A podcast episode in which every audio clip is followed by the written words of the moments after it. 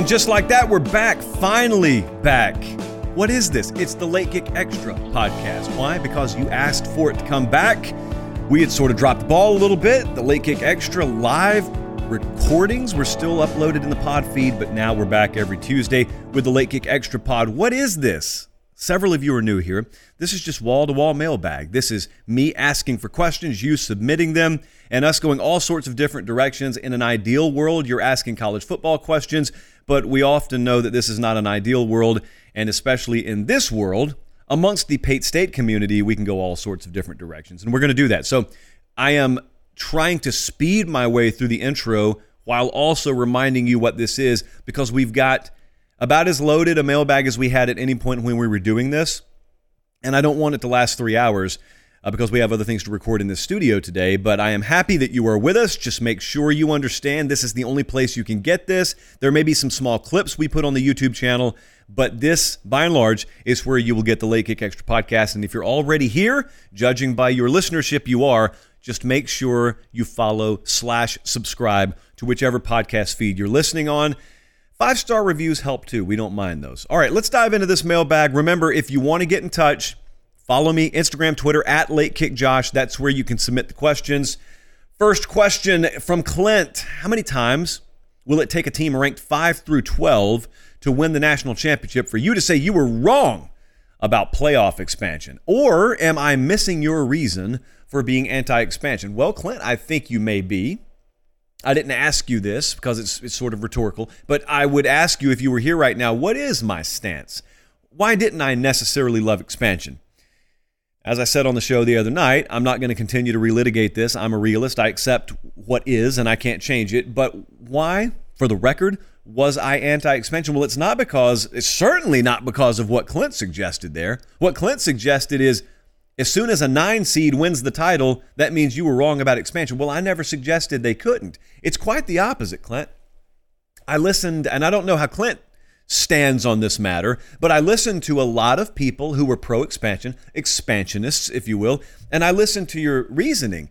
And a lot of you, not all, I don't want to paint with a broad brush, but a lot of you told me, I'm tired of the same old teams winning. I'm tired of the same old teams consisting of the final grouping. I'm tired of the Alabamas and Clemsons and Georgias and Ohio States of the world being the only ones that really get a perennial shot at the dance. And I was like, I, don't, okay, that's your feeling. I can't tell you your opinion is wrong. It's just how you feel.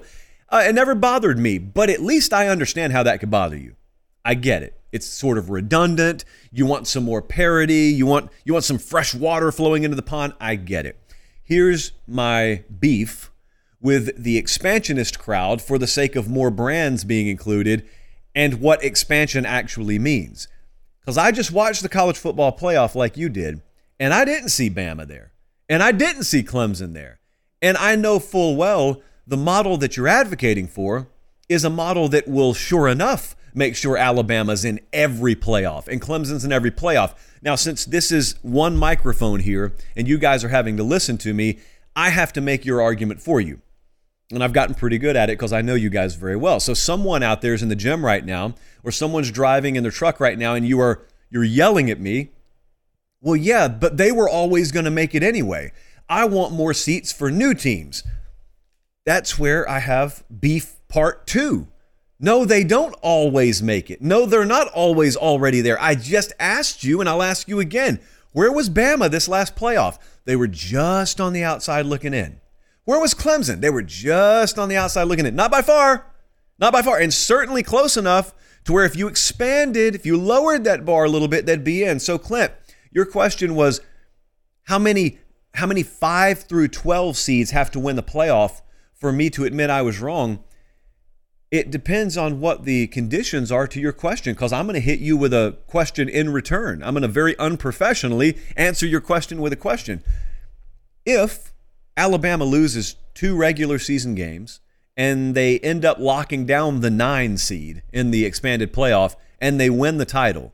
Does that mean I was wrong or does it mean I was right? Because I'm telling you right now, the bar is still high enough where even the Alabamas of the world aren't automatically guaranteed clearance. They still have to perform, they still have to get the job done. Alabama lost two regular season games this past year, and given the structure of the rest of the field, I didn't think Alabama deserved a shot to play for a national championship this past year. I didn't think Clemson deserved a shot to play for a national championship this past year. That doesn't mean if they got in, they wouldn't have won the whole thing, though. I think Alabama would have had a reasonable shot at winning the entire thing if they got in.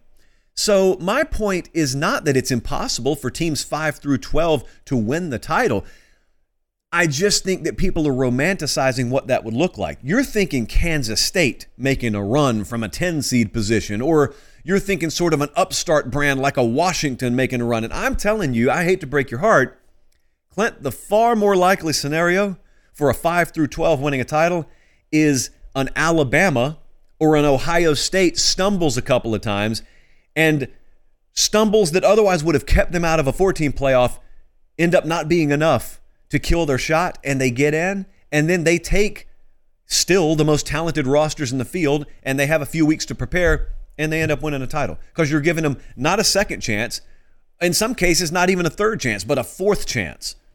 They only play 12 games in this sport. Like if you're losing two or especially three of your games you're you've lost a quarter of your regular season games. Now the caveat there is i think it dissuades it could let me say it could dissuade teams from scheduling tougher out of conference games.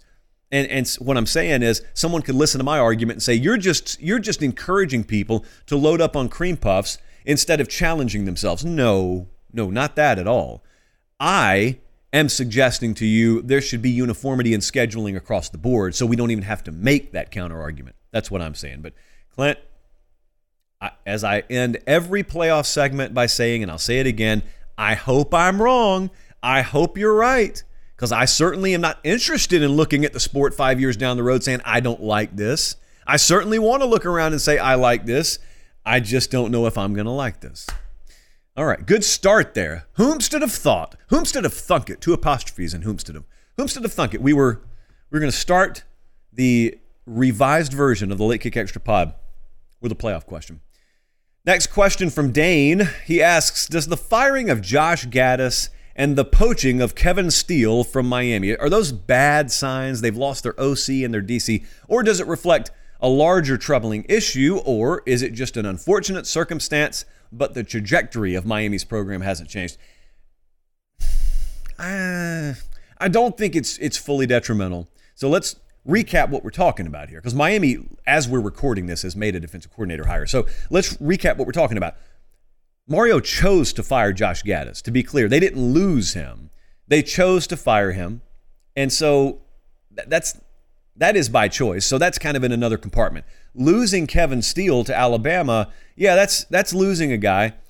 I don't think it was the biggest shock in the world at Miami. I don't think they viewed it as the biggest loss in the world. They viewed it as a loss. I'm not being disrespectful about that, nor would they be. I'm just saying Mario moved pretty quickly um, I, I I had some details of the search they conducted. It was pretty quick, and and it was quick because Mario, like many coaches, just had a, a front drawer where he could pull it out and knew the names he was going to go after. But I think they had some advanced knowledge that this may be necessary. If you're reading between the lines there, so. Uh, according to Pete Thamel, again, as we're recording this, Tulsa defense or Tulane rather, defense coordinator Lance Guidry, that is the man who is headed to Miami to replace Kevin Steele trajectory feels the same to me. And what I mean by that is I think Miami's going to be a lot better this year. Now they were 5 and 7. So that's not a loaded statement, but I think we've seen this happen a lot. You'll see coaching changes happen. They happen all the time. And then you'll get into the season, right? And it'll be week 4 and it'll be 17 to 14 late third quarter. It's a key third down and no one's even thinking about the experience level of the coaches and how long they've been there. They're just thinking about whether or not you're going to convert the third down and and either get off the field or extend your drive or whatever. I just don't think that this is going to have a massive impact one way or the other, and it could even have a net positive impact. So I I just think it kind of I know it's so old to say, but it kind of is what it is. Miami defensively this last season, they were 67th defensively in points per game allowed. I don't attribute all that to Kevin Steele. They had what they had to work with. So I don't think that that's necessarily a, a plus or a minus on his resume.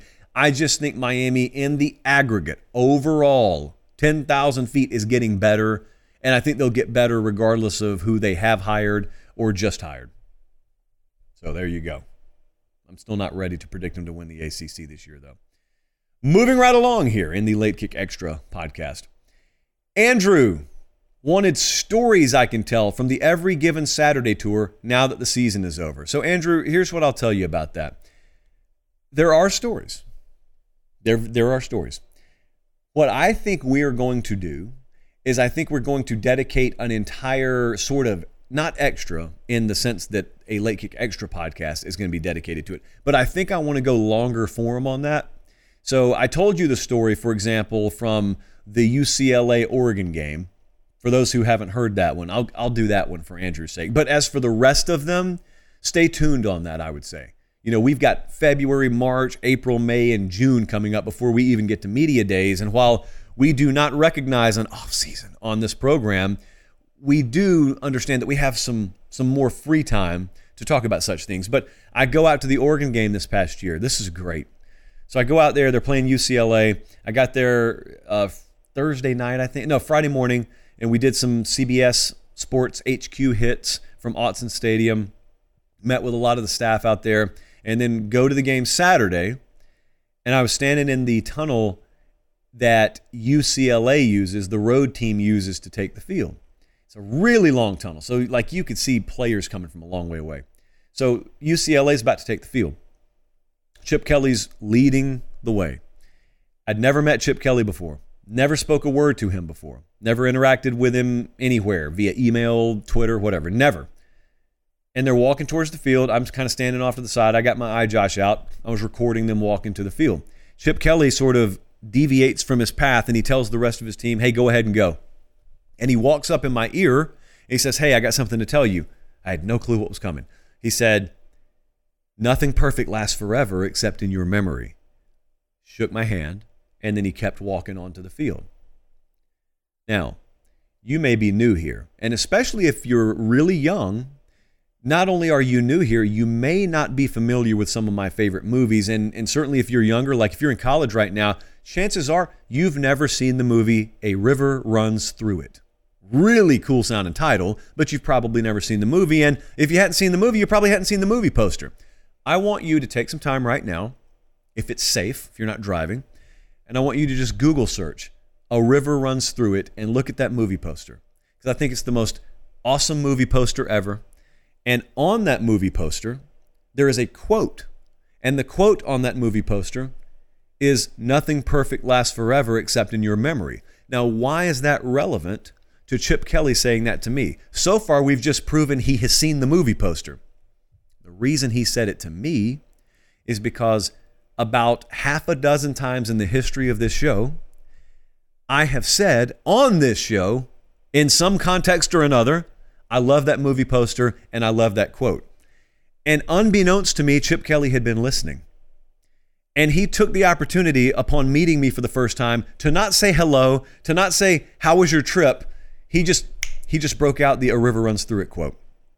And it jarred me so much that it took a few seconds to realize what had just happened and it kind of put two and two together. Those are the kind of stories that we experience on the Every Given Saturday tour. Related topic, it's not too early. We have to start thinking about what we're going to call this year's tour, the 2023 tour. And also, if you're new here, I guess you may not know what I'm talking about there either. We go to a game every week. I'm on the road however many weeks there are 14, 15, 16 weeks out of the year. And so we choose where we want to go, we go, and it's fun. And we get we get some really good stories in the process. So look forward to that in all forms, both telling more stories and acquiring new stories this fall. All right, let's get back on track here. Um yeah, let's go with this one. Here's a question about NIL. Really interesting. I think some of you may be bored by NIL, but I want you to pay attention here. It's not always going to be the way it is. So the question is what is the end game for NIL? Meaning, where does it settle? Will we see almost all Power 5 teams have rosters with every player getting paid one way or another? I see that it starts with quarterbacks, receivers, and other expensive position groups now, but I can see full teams in the future. Uh, so I'll answer the question first. Yeah, I think we will get to a place where most Power Five football players are making at least some kind of money because they are college football players. Now that that's out of the way, and as we are still basking in the unfortunate aftermath of the Jaden Rashada Florida fiasco.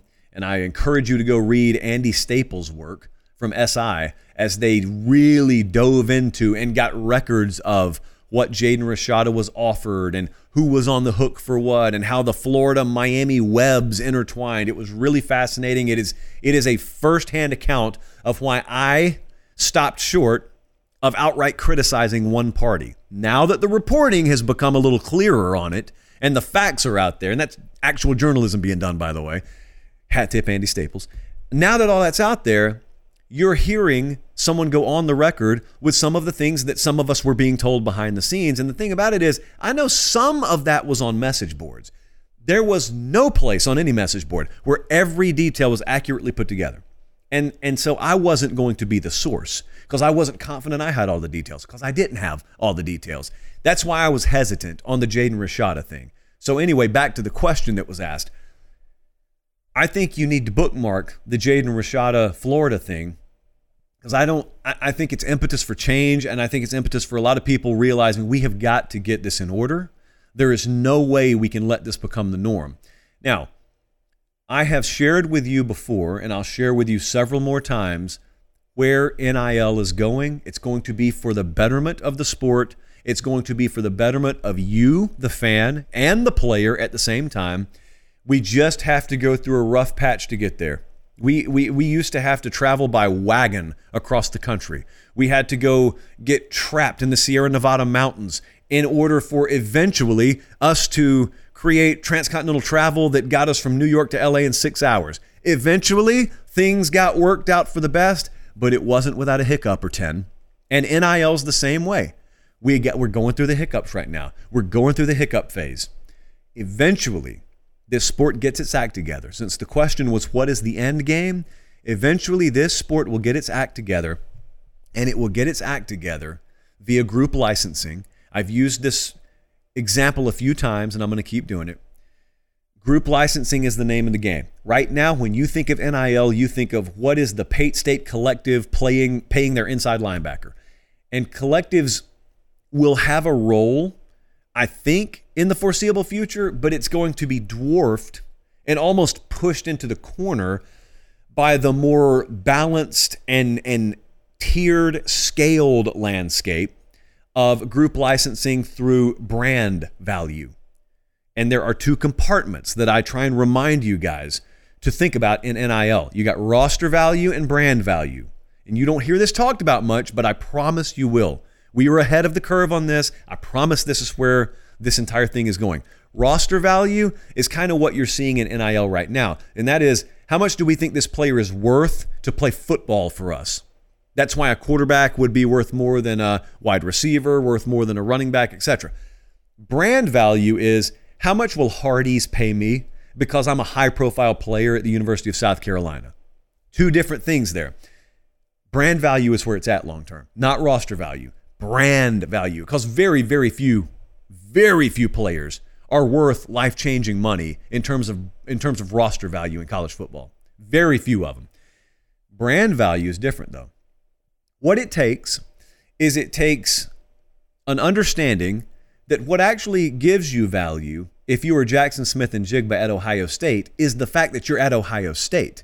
You have value as a player. That's your roster value but the brand, you rubbing up against that Ohio State brand, you wearing that scarlet and gray helmet and that uniform, and you having Ohio State next to your name, an entity that was worth hundreds of millions of dollars before you were ever born and will be long after you've retired from the NFL. That's where the value is. Well, here's the thing that's a good thing for you. It sounds like that's a bad thing for the player. No, that's going to be a good thing for the player. Here's what it'll mean. If I'm a high school wide receiver in 2028, and I'm looking around and I'm asking myself, I wonder how much I can make. Right now, it's a crapshoot. Right now, I'm I'm listening to offers from collectives, and it's like a bidding war. Down the road, here's what it'll be. It'll be like the Learfield IMGs of the world handling group licensing and and pooling together the Chevys and the T-Mobiles and the Verizons and the Doritos of the world. And there are group licensing deals facilitated through rights holders, media rights holders.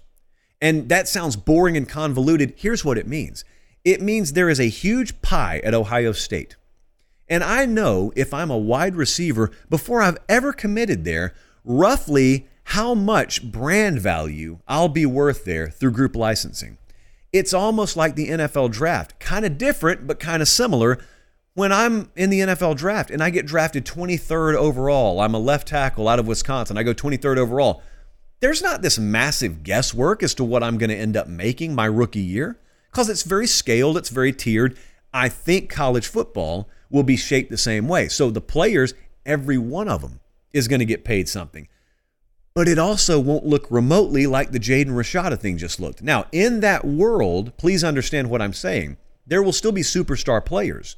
There will be players like a Bryce Young this past year that, above and beyond their raw brand slash roster value just for the college level, have a name that resonates to the point where they can sign their own individual brand deals. That will always happen. But I just, it's not going to be the recruiting inducement like it is right now.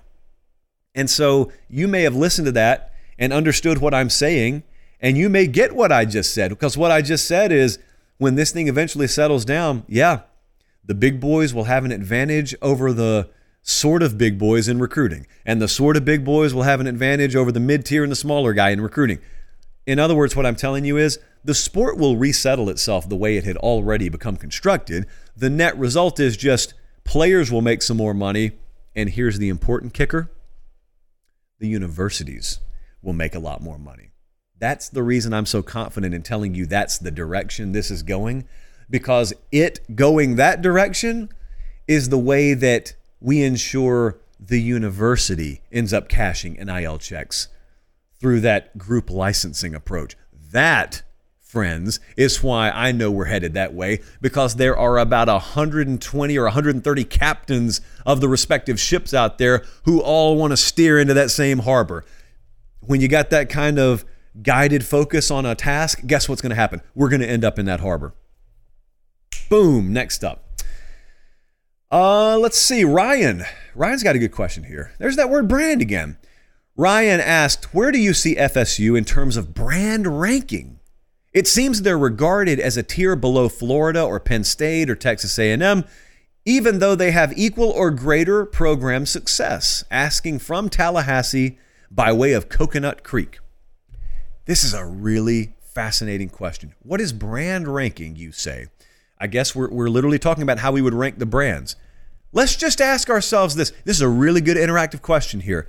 So, you sitting in the office right now, listening to this pod when you should be working, bless you for that, first off. And secondly, since you're already not working anyway, let me ask you a question. When I mentioned Florida State, what do you think of? You probably think of Chief Osceola. You think football. There's no doubt in my mind you think football. You may think Bobby Bowden, you may think work, like you may think figures, but ultimately it comes back to football. And that I think is some of what we're asking here. What what is brand? Because with Texas A&M, if you were to mention Texas A&M, they would think football, but they would think bigger than football. They would think oil money. Uh, they would think they would think agriculture. There are people across the country, in other words, that would associate Texas A&M with more than just football. When you mention Penn State, there are certain people would think academics. A lot of people would think academics. They would think football too, but there are things bigger beyond just the football field that people associate with Penn State. With Florida State, I don't think that's the case. Now, here's what that's a byproduct of. It's a byproduct of marketing machines, just behemoths in marketing and PR in State College, Pennsylvania, and in College Station, Texas, that you may not necessarily have at your disposal in Tallahassee, Florida. The pockets are just not as deep at Florida State, especially in that vein. And so I guess that's part of the reason I think. I think there's a concerted effort in increasing the brand value and brand awareness. They can afford to do it at Penn State and A&M a lot more than they can at Florida State. Now here's the follow-up. This is not a marketing podcast. This is not an economics pod. It's not the US World Academic Rankings podcast. So, frankly, I don't even care about most of what I just said. I care about college football. So, your brand being associated with college football, that's a positive in our book. I can tell you confidently at Pate State, We take care of things in the classroom. We are pillars in our community, but we don't necessarily talk about it all that much. We talk about what we do on the football field because that's what matters to us. So, brand ranking, yeah, it matters. I can tell you the quickest way to solving that is just go win some football games. When you're winning more, when you're competing for championships, you get a bigger platform. You get in the more high profile games. Therefore, you get to run your marketing campaigns during commercial breaks of the high profile games. And you also get your brand on bigger stages. And all of a sudden, people realize, oh, Florida State football, and, and then they realize, oh, there's a little more to it. And you get to know the athletes more, and you get to know their stories more, and there's a human component. Whereas right now, you may just think of them as the sticker on the side of their helmet. That's how that always happens. Like, wh- which brand, I would ask you, which brand out there's flourishing right now that's been terrible in football? None of them have. Uh, so that's, it's, it's a kind of a, a, a yin and yang thing. Uh, and hopefully, when we're looking at the 2023 college football playoff title odds and we see two, four, six, we see Florida State in the eighth spot, right there neck and neck with Clemson, maybe we were on the fast track to check in that box. We had a we had a really good question here about. I'll just read the question. What what is the weirdest thing I would see if I opened your DMs? Now that's a good one, and that's one I can't go into full detail on, but I can go into partial detail on it. So if you open my DMs, you would see. Uh, you would see some thirst. You would see some interesting questions. You would see some inappropriosity, as Mimo would say you would see tons of people begging for jobs, and you would see um, a lot of people asking if Jesse and Colin are real. A ton of people just blindly claiming they would own our entire office in ping pong, even though it's almost always not true. However, I do want to address one crew, and that is the crew that that begs for jobs. I have no problem with you asking for employment. I have no problem because I did the same thing. That's how I got my break. I got access to radio, sports talk radio, by just badgering the the host and, and program director of the local ESPN radio affiliate in Columbus until he would let me come in there. Now he didn't put me on air immediately, but I just wanted to experience a working radio station. I'd never been in one. Here's what I want to tell you. Just a little piece of advice. Be careful what you're asking for. A lot of you are asking for jobs. You're looking for a shot. All, all you want is a shot. And that's great. That is great. It is admirable. You need to be pounding the pavement. You need to be beating on every door you can. I would warn you if you're looking to get into this line of work, and this could be applied to any high level profession, if you're looking to get into the highest levels of those professions, number one, we have thousands of people per year trying to get jobs here, so it's unlikely. That's not meant to deter you, it's just meant to offer you the reality of the situation. Here's the second part one of the worst things that could happen in our business is getting your shot before you're ready to have the shot. And I've had this talk, frankly, with a few people I know. So I'll have the talk with you in 45 seconds right now. It is hard to attract an audience, really hard to do it. It's a blessing if you can do it. It's really hard to do it because we are sports fans. Think about what a sports fan is. Think about what a college football fan is. Think about hanging out with your buddies, just like me when I go hang out with my buddies. Hardly anyone wants to shut up. Everybody thinks they're right on everything, me included, just like the rest of my. And when we're talking about college football, everyone thinks they're right. You could be talking about the NFL, you could be talking about MJ LeBron, you could have an NBA debate. Everyone thinks they're right. There's an entire genre of television in our world right now where no one listens to anyone. They just yell at each other. That's kind of the way it is, right? That's the way it is when you're around your peers. Think about what you're asking for an opportunity to do. If you're asking me to vouch for you to have a job at this level, you're asking you're asking a multi-billion dollar company to put a microphone in front of you in the hopes that you speak so authoritatively on a subject the most stubborn people in the world, us sports fans, are willing to be quiet and listen to you. You know how hard that is to accomplish? It's extremely hard. It takes tens of thousands of hours of refining and honing your craft. That doesn't mean you can't do it. It just means you better be ready because if they give you the shot once and you're not ready, rarely do they give you the second shot. That would be my message. When you look in my DMs, I can't answer all of you. I answer some of you. But for those of you I haven't answered, here's the answer. Be sure you know what you're asking for. You ought, you ought to be cutting your teeth right now in front of an audience that measures in the teens. Because that's exactly what I did. And I'm so glad I did. Because if I would have gotten my break in 2014, when we were excited down in Columbus to have 25 people watching the show, I would have flamed out immediately. I wasn't ready. Was not in any shape, form, or fashion ready. So that that is my world, but that could apply to the world of accounting. You think you're ready. I don't think you're ready to go work on the 47th floor. You need to cut your teeth on the 13th floor for a little while. It's a blessing in disguise sometimes when your big shot's not coming as soon as you think it should come.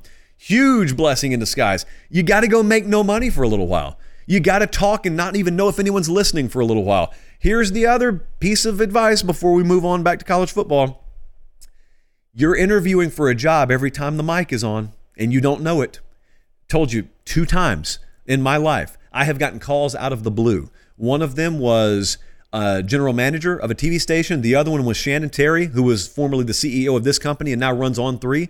And both times, I had never met them, I had never spoken to them. And both times, they started the conversation by introducing themselves and telling me, You don't know this, but I've been watching you. I've been listening to you. I didn't know it. But I was interviewing for a job the entire time. You can't mail stuff in.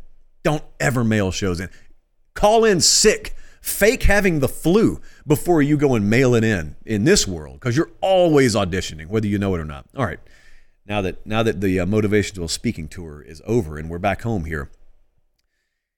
Question how do we begin to evaluate success for programs once the playoff is expanded? For example, Penn State could likely go from never making it to making it most years. Does that mean they're actually any better? No, it does not mean they're any better. That question from Auburn, Alabama, by the way. No, it doesn't mean they're any better. It just means we're lowering the standard. There's no other way to put this.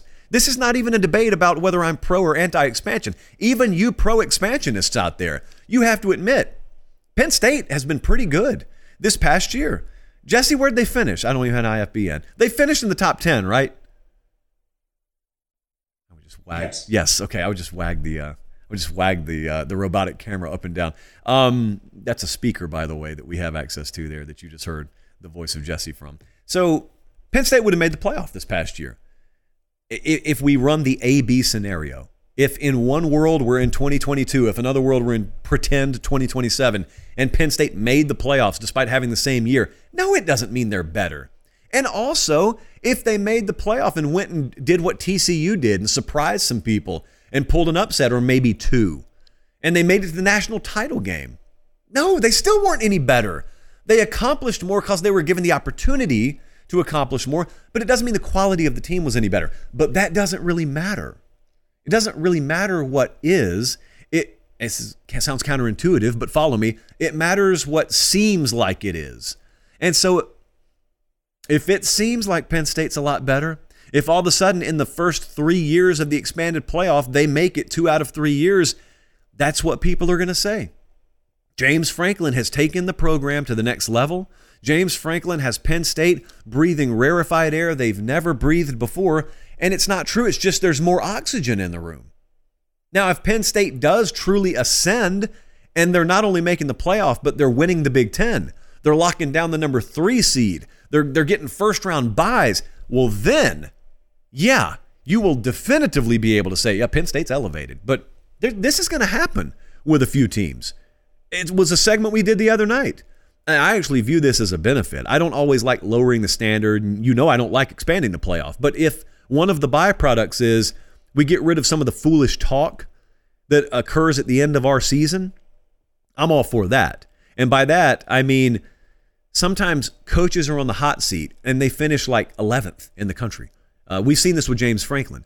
Not this past year, but in certain years, they'll finish and they, they will have lost a couple of big games, and someone will say, well, if we can't win those games, then we ought to move on. I mean, we had some people foolish enough to say that about Ryan Day. Not serious people, but there were some people foolish enough to say that about Ryan Day before they knew he was going to make the playoff this past year. And that was, well, if if he can't beat Michigan, what's he here for? If we're not winning the Big Ten every year, what's he here for? Then they went to the playoff and lost to Georgia. And oh, if he if he can't beat these big boys from the SEC, what's he here for? So anyway, if if if the net result of a world where Ohio State makes the playoff anyway, or Penn State makes the playoff anyway, results in me having to listen to 48% less nonsensical hot seat talk, then I'm for it. I'm on board with you. Show me where to sign up for that. All right, let's continue moving on.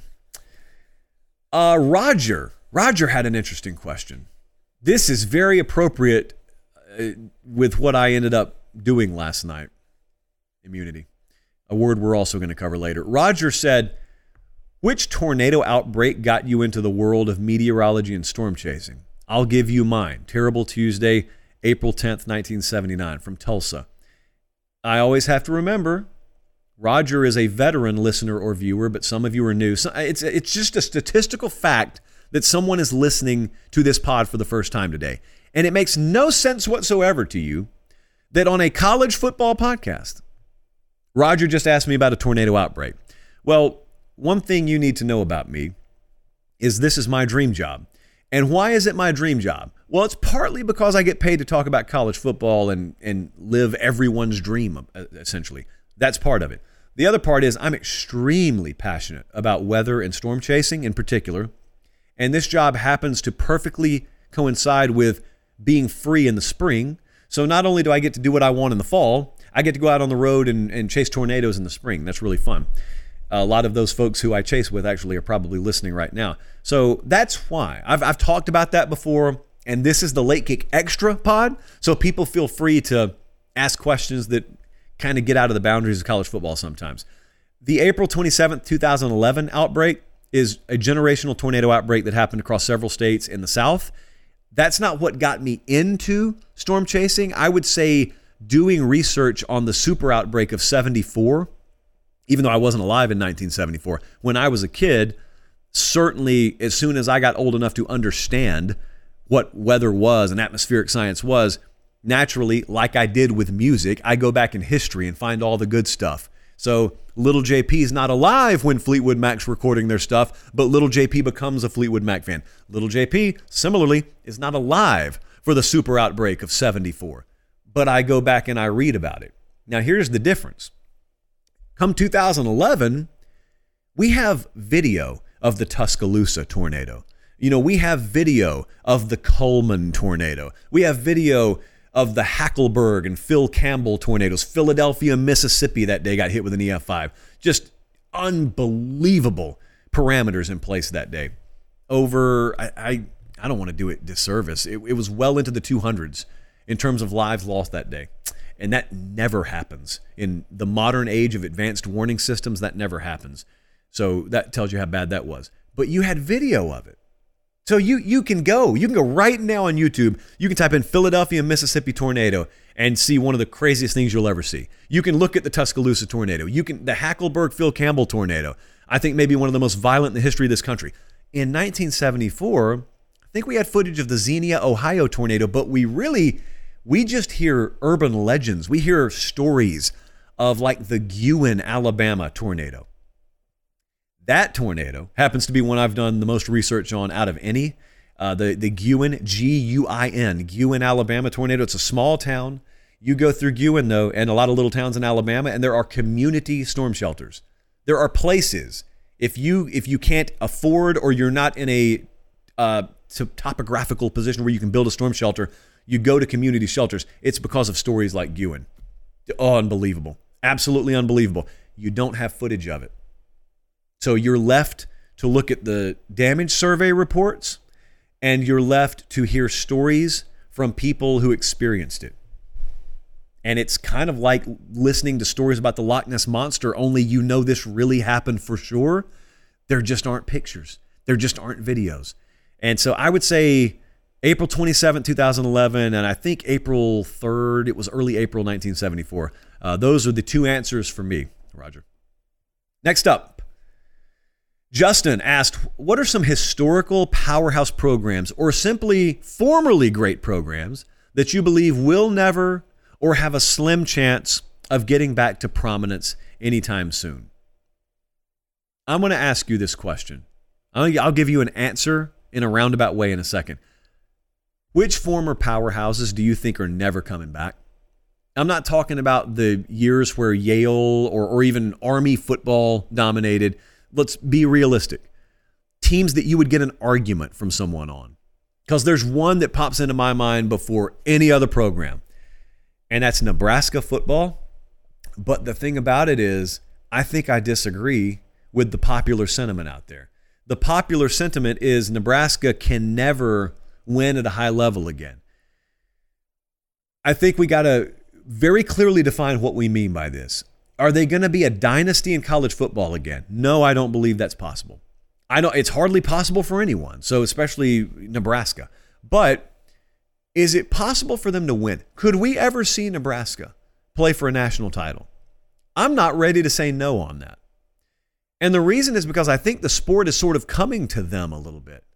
I think the sport, people are going to misuse TCU as an example, but what allowed TCU to just do what they did, and then adding in the benefit of the transfer portal era, it actually, I think, makes it statistically a little more likely that if you have the right head coach there, you could have a year or two where where they just for whatever reason the ingredients come together.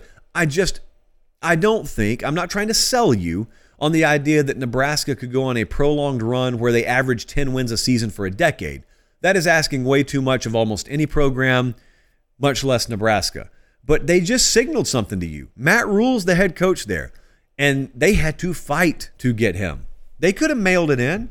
They could have gone and, and hired an also ran. They could have guaranteed themselves bowl eligibility and just kind of resigned themselves to the idea that good enough is enough. They're not doing that. So credit Nebraska, and let's see what they do. Um, I, my answer is I don't have an answer here. There is not a former powerhouse, at least off the top of my head, that I don't think could rebound and get back into the national picture in some shape, form, or fashion that used to exist. I don't. I don't see that. Notre Dame can do it. Uh, FSU can do it. Notre, I just said Notre Dame. Nebraska can do it. Washington could do it. I'm not saying it would be easy. Quite the opposite. But I'm saying Virginia Tech, you know, didn't run off a string of national titles, but Virginia Tech used to be a mainstay in the national picture. They're not now. Doesn't mean they can't. Doesn't mean cannot. Just means are not. So I think Nebraska could theoretically reemerge there. It's just not easy. Possible, but not easy. Uh, there is a very difficult question coming up here, but it's one we have to tackle. We just have to answer this. And there are things we have to do in life. Um, one of them is answering a question like I'm about to ask, and the other is doing something unexpected like this. You forgot. You forgot that there is tradition on the Late Kick Extra Pod. It's not just the standard Academy ad read. I got to dive bomb you with an ad read and I toss to the ad read and it's going to be unexpected and you're going to be mad you didn't see it coming. Yes, tradition never dies in Pate State. And we're back with the kamikaze ad read. So now that we're out of that, Tucker wants to know what is the opposite of a casual? Hopefully, you, Tucker. Brandon Walker has been beside himself lately generally just an unpleasant person, disposition, being angry at life, probably wakes up punching air in the morning for no reason. But Brandon Walker went on a little tirade the other day because it is his opinion that he shares good opinions sometimes, and anyone who disagrees with him calls him a casual. I can't vouch for that. What I think probably is happening is he is making erroneous claims under the guise of it being a solid opinion, and people are rightfully calling him a casual for it. That would be my guess. Who knows? He has an invitation to come here and defend himself. He knows that. But he blamed me. He blamed us. Us. It's not just me. When he blames me, he blames you. So he's blaming us for injecting casual as a derogatory term into the college football sporting vernacular, into the public discourse.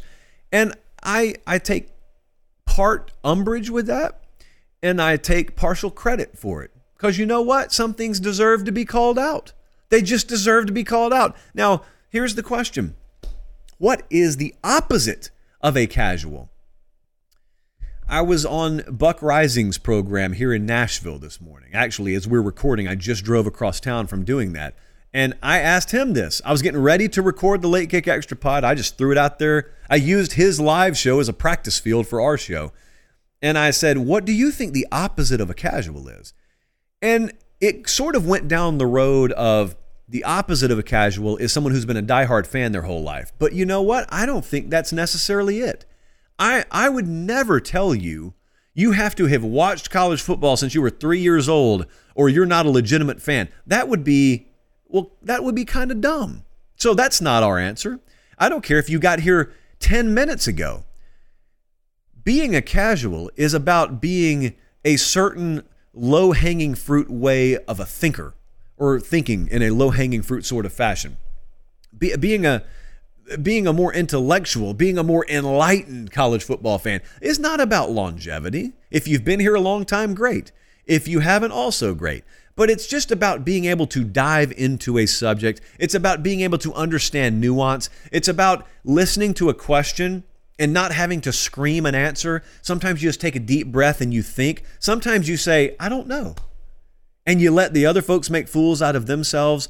You don't always compare our sport to pro sports whenever the argument fits your agenda. Right now, it's very popular, for example, for certain casuals amongst us in the in the vein of college football playoff discussion to say, well, the NFL has an expanded playoff and it's worked fine for them. Why wouldn't it work for college football? And at that point, those of us who are not casuals just kind of go numb because it's happened so much. We've heard that argument so often that we just go numb. But you know what? If I wanted to engage in that foolishness, if I wanted to dip to a casual level, I could listen to you, for example, tell me, well, the NFL has an expanded playoff. And I would be like, you know what? The NFL also has, bud. The NFL has trades too. So, so if I'm the head coach at NC State, should I just be able to to pack up both of my linebackers and send them to Tulane in a in a two for one swap because I need help at wide receiver. And I walk into the kid's dorm that morning. Hey, pack your bags. You've been traded to Tulane, and and them have no say in it. They do it in the NFL, right? So if it works in the NFL, why wouldn't it work in college? It's just dumb. It's dumb. But some people the casuals amongst us do not possess the mental capacity, or either they don't choose to exercise the mental capacity to think things through to a logical conclusion. If, if you think it through to a logical conclusion and you just decide you still want college football playoff expansion and I don't want it, here's what we'll do we shake each other's hand and we go get lunch. It doesn't mean everyone agrees with you all the time. That's not what we're talking about here. What we're talking about is someone who could not defend their own argument past 30 seconds of legitimate interrogation and cross examination. And that is a casual. A casual is just someone who loves to hear themselves talk. You may think that's ironic because I am singularly hosting a podcast here, but it, at least when I talk, hopefully I'm saying some things that are a little bit more coherent than the low hanging fruit crowd out there. Hopefully, fingers crossed. But you know what? If I'm not, call me out on it. I relish constructive criticism. Now, I bash unconstructive criticism. So let's make sure we're dishing out the right kind of criticism. All right, let's move on here. Good question, though. Pertinent question, topical question. Alec wants to know what can the ACC do to become relevant in football again from Syracuse, New York. They feel like they're asleep at the wheel as a conference, don't they? I was thinking about this question this morning. I was thinking about a diplomatic way to answer it. There's an easy way to answer it. FSU and Miami could return to their former glory. That would help a whole lot. Uh, Clemson's largely been doing their part. But outside of that, there's just some really average performances going on in a conference where there's no excuse for it. The Big 12 has an excuse. If they really wanted to use an excuse, they could say, outside of Texas, where do we recruit out here? Like if I'm Kansas State, I've got to go to Texas to get my players. And that's where everybody goes. So I've got to, it's like pulling in the grocery store and waiting for the first hundred people to go in and out, and then you get to go in, and the good stuff's not normally there. In the ACC, you've got the state of Florida, You've got the state of Georgia, you've got the Carolinas, you've got the DMV, you've got Virginia, you've got all these areas inside your conference's geographical footprint. There is 0.00 excuse for being this average in football for an extended period of time. But they are, have been. Uh, it's part of the credit I give to Clemson. People look at Clemson and say, oh, they're in such a soft conference. That makes it easy for them. I disagree. It makes it easy to win individual games. But the most impressive part for me when they had their run of two titles in three years was they were sharp when it came time to play the big boys. They, they didn't have to be battle tested, in other words. And I say that to folks sometimes, and they say, yeah, but at least when Clemson played those teams, they were able to stay healthy because they didn't get beat up as much. That's true. That is true. But I think when you ask the teams that come through the SEC or in some years the Big Ten, is it worth it? Is it worth getting banged up a little bit in exchange for playing some close competitive games and maybe even losing, maybe even tasting your own blood, but you get battle tested? I think most of them would say yes. Well, Clemson hasn't dealt with that. They have not been battle tested. That is a bakery of a conference, just cream puff after cream puff. And so the answer is Miami's got to do their part. FSU's got to continue on the trajectory they're on. North Carolina should be way better than they are right now. Uh, NC State should be better than they are, although it had a fairly decent season last year. Here's the other thing the two Virginia schools, they've got to deliver. That's what it takes. Virginia Tech's done it in the past. Virginia's never done it for an extended period of time. Virginia is is low key one of the most underachieving programs that has capability in the country, not just the ACC, in the country. And it it takes someone walking in and grabbing the entire culture by the shirt and just shaking it. It takes the right leader. It's as it's as hard and as simple as one figure walking in and changing everything. Look what Nick Saban did with Alabama football. Look what Kirby Smart did with Georgia football. It, it can be as easy as one guy. Look what Lincoln Riley just did overnight with USC football. They got to have that. And I don't know that they have that over there. I, I hadn't even talked about Georgia Tech.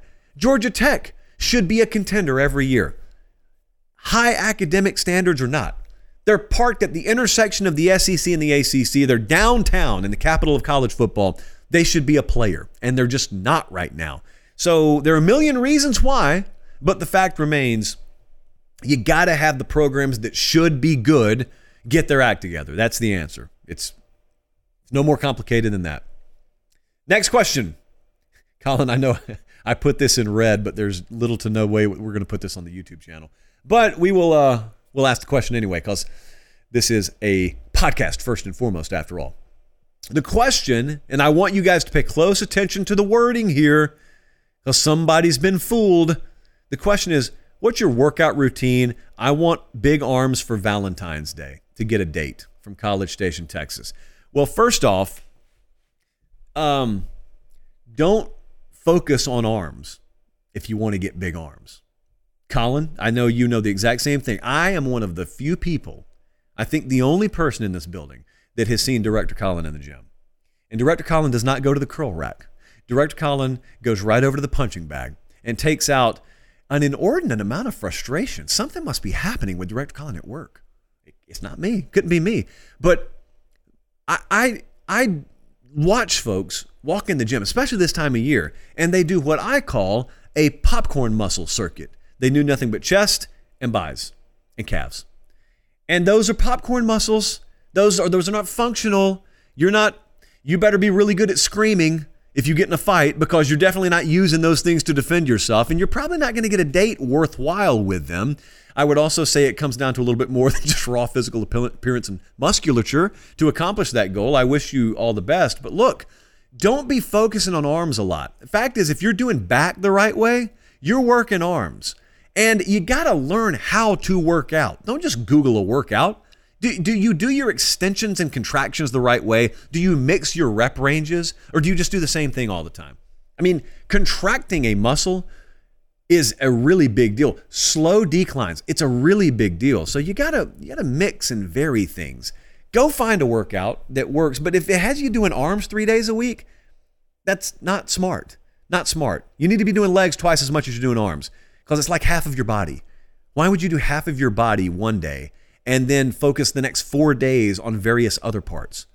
I do a shoulder day, I do an arm day, I do a leg day. I do a chest day, I do a back day, I do a leg day again. So I do legs every 72 to 96 hours. Um, arms are in there, they're just not nearly the focal point you think they're supposed to be.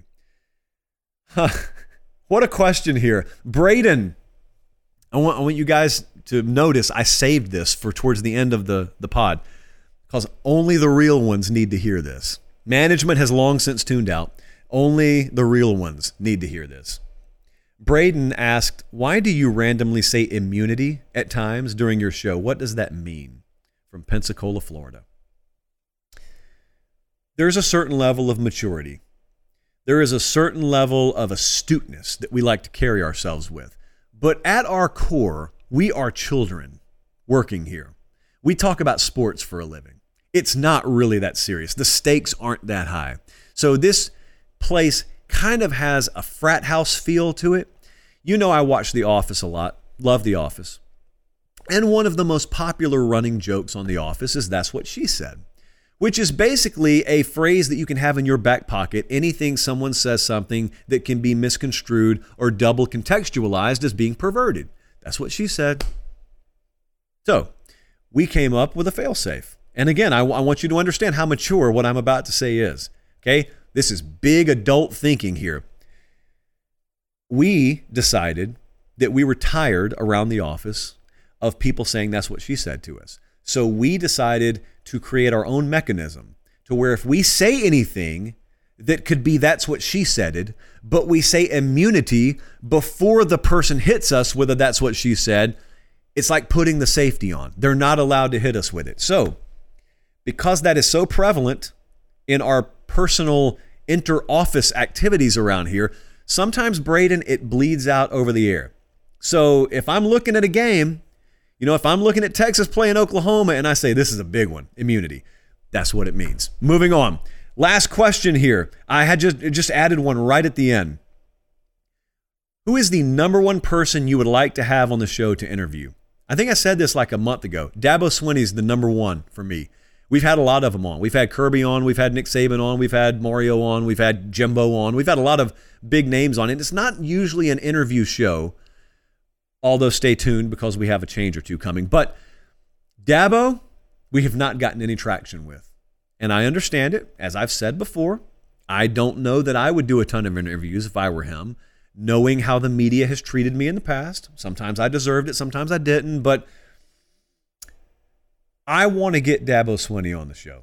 We would work at his convenience, we would go to him uh, but I wouldn't do it for 10 minutes. It would need to be an extended 30, 45 minutes because he talks a lot. There's a lot I would want to get to with him. But I think we would have the kind of conversation Dabo Swinney wants to have. I'm not saying it would be a pillow fight. I'm not saying I would toss him softballs, but I wouldn't even necessarily want to interview him. I would just want to talk to him. Conversational. He can ask me questions for all I care. In fact, I think that would be a pretty fun format. I'd love to get Dabo. That is number one on our power rankings, who we want on late kick. We would want to get Dabo Swinney. So that's where we want to go with that. I want to remind you guys that there is one important thing you can do for us and one important thing you can do for me. And it's not giving us any money and it's not going and, and subscribing to any kind of email list. It's just follow slash subscribe to this podcast feed. You're already listening. Our numbers indicate less than 40 or less than yeah, less than 40% of the people who listen to our podcast have followed or subscribed. And it's free. It doesn't cost you anything. There's no string attached. It just helps us to continue to give you the stuff for free. So that is my humble plea to you. Just make sure you're liking and also remind your friends. Late Kick Extra is back. Here we go. So Thank you guys so much for being tuned in. Again, we do this once a week. We'll do it Tuesdays, and uh, we'll be right back on the air as normal on Thursday night. And if you if you prefer the pod, then the next time you hear from us will be Friday morning. That's the replay of our Late Kick Live episode. This right here has been the Late Kick Extra podcast for producer Jesse, for director Colin. I'm Josh Pate. Thanks so much. Take care. Have a great rest of your day, and God bless.